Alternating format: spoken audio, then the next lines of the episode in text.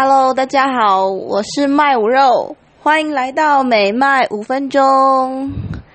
今天早早就回家，然后洗澡，现在已经躺平了。就是因为早上我遇到一些鸟事，很瞎很瞎的事情，然后 导致我不知道是气气急攻心还是怎么样，反正我中午就突然瞬间喉咙痛，应该是说我早上起来其实就已经有点喉咙痛，可是因为就是在上午发生一些事情之后，整个中午气急攻心到开始整个头痛，我都觉得完蛋，我该因为我是那种。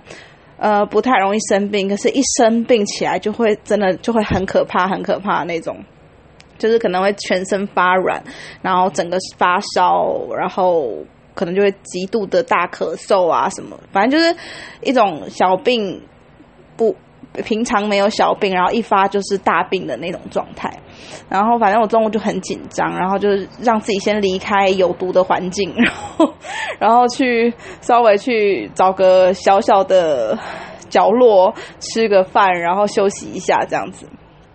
后来就是后来也不知道为什么哎，就是突然下午就好起来了这样。然后可是因为晚上的时候还是有点不舒服，所以想说那就早点回家洗澡躺平这样。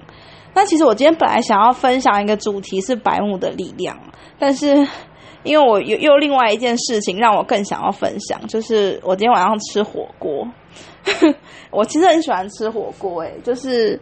呃，但是我不是人家都说吃火锅很胖什么之类，但其实我觉得吃火锅一点都不胖，诶，就是你只要汤头啊，不要选那种。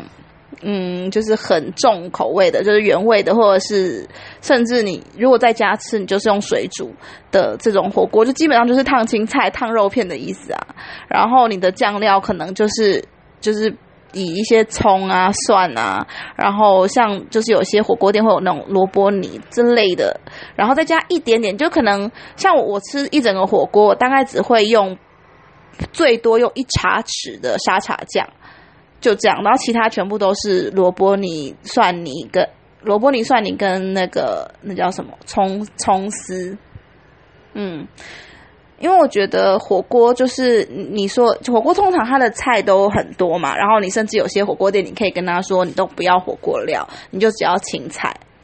然后肉片它就是就是都是肉片嘛，所以其实蛋白质有了，蔬菜也有了。然后如果你点白饭的话，就是碳水化合物嘛，然后再加上肉本身的油脂或者是沙茶酱里面的油脂，其实我觉得火锅是超级健康的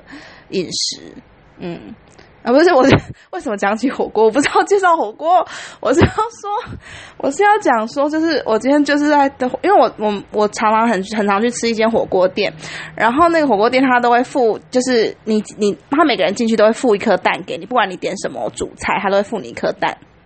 然后我最喜欢的吃法就是就是先吃，我我我我一个很怪的怪癖，就是我吃东西很喜欢照顺序，而且我一定要一个吃完才想吃下一个。我我高中的时候有很严重的，就是这种顺序的怪癖。我甚至连水果的种类都有一个顺序。反正这个这个事后再讲。反正 今天就是我就吃，就是我吃火锅习惯是先吃菜，再吃肉，然后最后吃饭这样子。然后我那个我在很爱去人家火锅店，它都有一颗蛋，所以我最后的那个饭上面我都喜欢，就是把那个蛋放在汤匙里面煮完之后，就有一点呃大概八分熟，就是有点微微单一，有点膏状的状态的。时候，我就再加葱，我很喜欢葱，就加一堆葱啊、萝卜泥啊，然后加一点点的沙茶酱，然后跟那个有点半熟的，就是八分熟的蛋，或者是七八分熟蛋搅在一起，就是做一个 happy ending 这样。可我今天就是在做蛋的时候呢，不小心手滑了，就是就是我通常我以前是可以单手打蛋，但今天可能就身体。